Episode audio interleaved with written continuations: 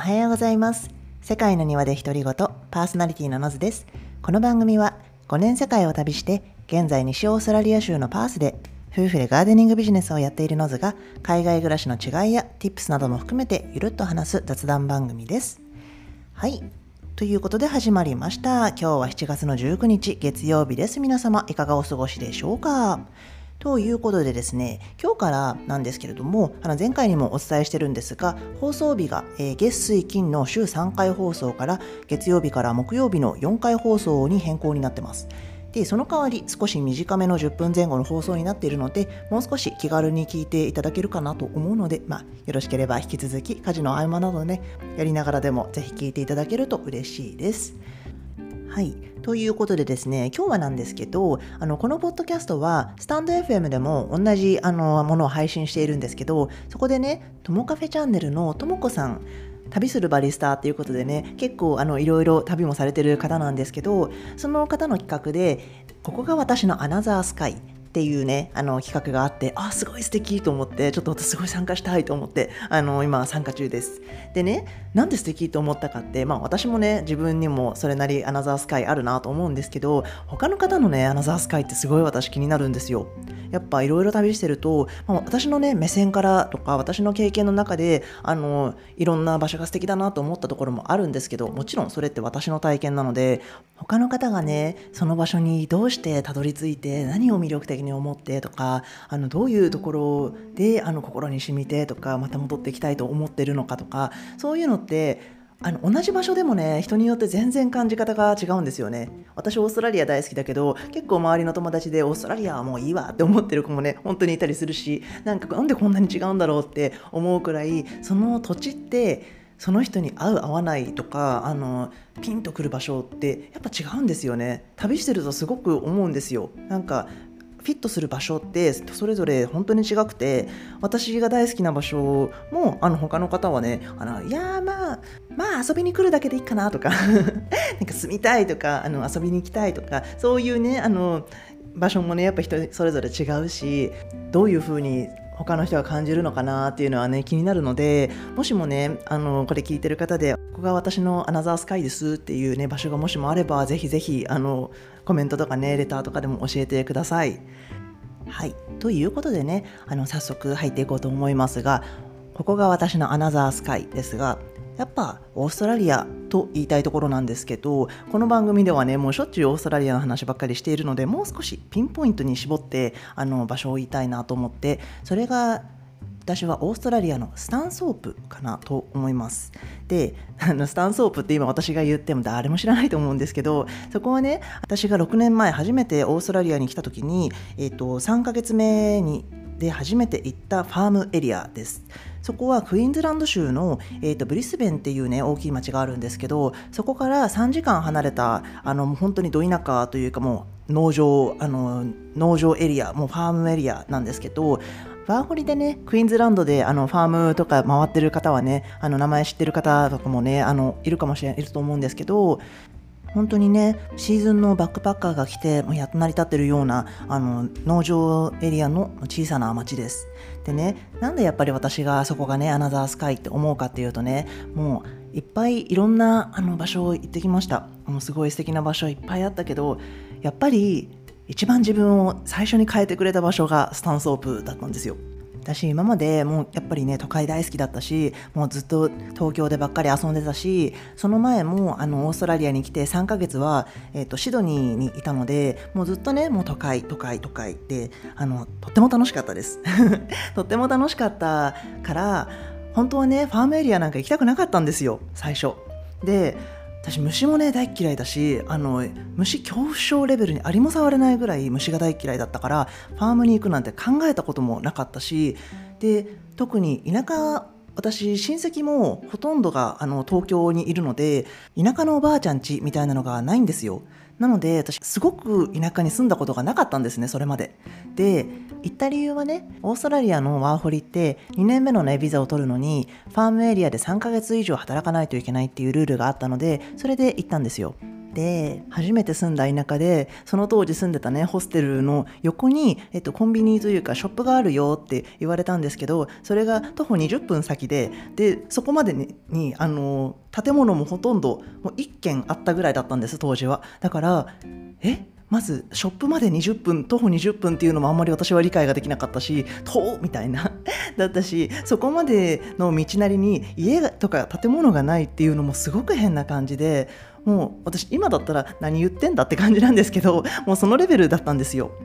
だったからもうそういうのもすごく新鮮だったしあのもちろんねもう全ての自然今まではもう人が作った都会人が作ったものに囲まれて生きてきたからなんかあこんなに自然って素敵なんだってなんか改めて再確認をしてしまったというかもちろん自然も今までいっぱい見てきたけどなんかもうねやっぱ全然違う自然がすごく素晴らしかったし特に一番覚えてるのが星空なんですよ。私今までいろんな星空あの例えばニュージーランドのテカポとかはすごく星空が有名でそこに行ったりもしたしあのパースのね星空もすごい綺麗なんですよ。パースのねもうちょっと田舎のヨークとかだとすごい綺麗だしあとカナダとかもね本当に綺麗だった。でも一番の星空がどこだったかって言ったら私多分スタンソープなんですよ。なぜならやっぱ一番最初に見た本当に綺麗な星だったから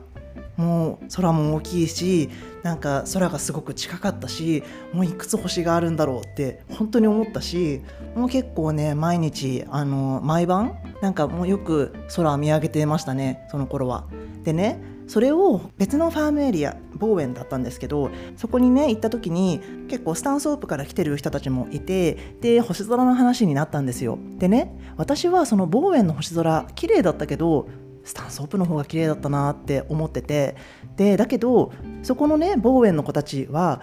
いやボーエンの星空の方が綺麗だよ。だってここが一番最初だったからって言うんですよ。あのでその人たちもあのボーエンもスタンソープも両方行ったことある。でもボーエンで最初に見た星空が最高だったからスタンソープは2番って言うんです。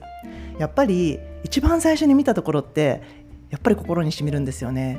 やっぱり残るなと思って。で私だってその頃あの友達にねナショナルパークに行こうよって言われてで本当ナショナルパーク自然国立公園のことなんですけどあのナショナルパークに行くって言われた時にパークかそっかじゃああのピクニックかなと思って。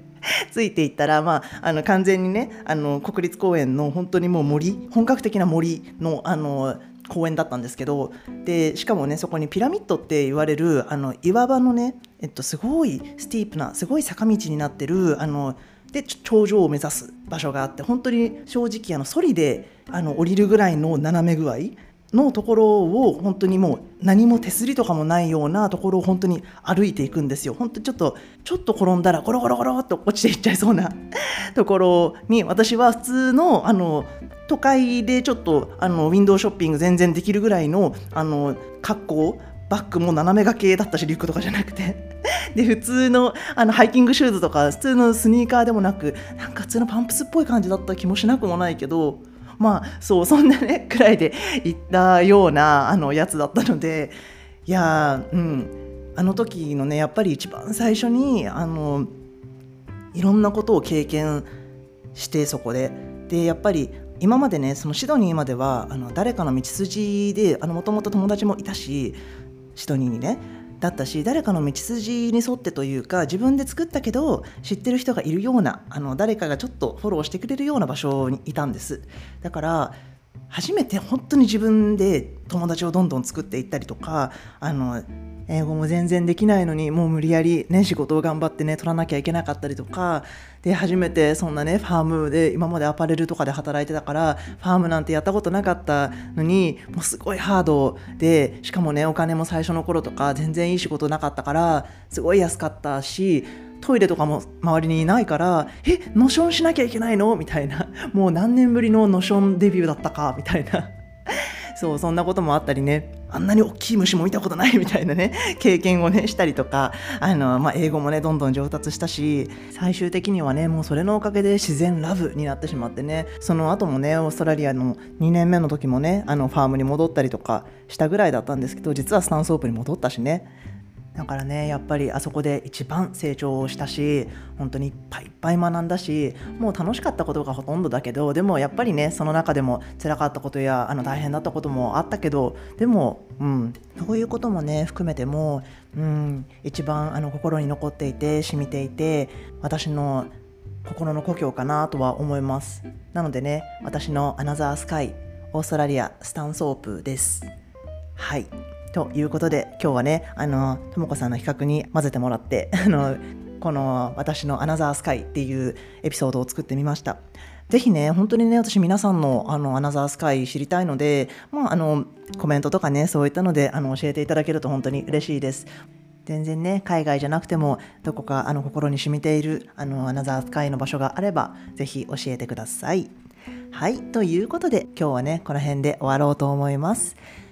この番組は日本時間の月曜日から木曜日の4回放送で Spotify、Google Podcast、スタンド FM や REC など他にもいろいろなアプリで配信しておりますのでフォローやサブスクライブぜひよろしくお願いします。ご質問や感想を取り上げてほしいテーマなどはメールアドレスセカニワ .noz.gmail.com かスタイフや REC でしたらコメントやレターも見ているのでぜひよろしくお願いします。インスタの方もセカニワ .noz 同じアカウントであのありますので、ぜひフォローもお願いします。ということで、今日はここまでにしようと思います。それでは皆さん素敵な一日をお過ごしくださいませ。それではまた明日。See ya!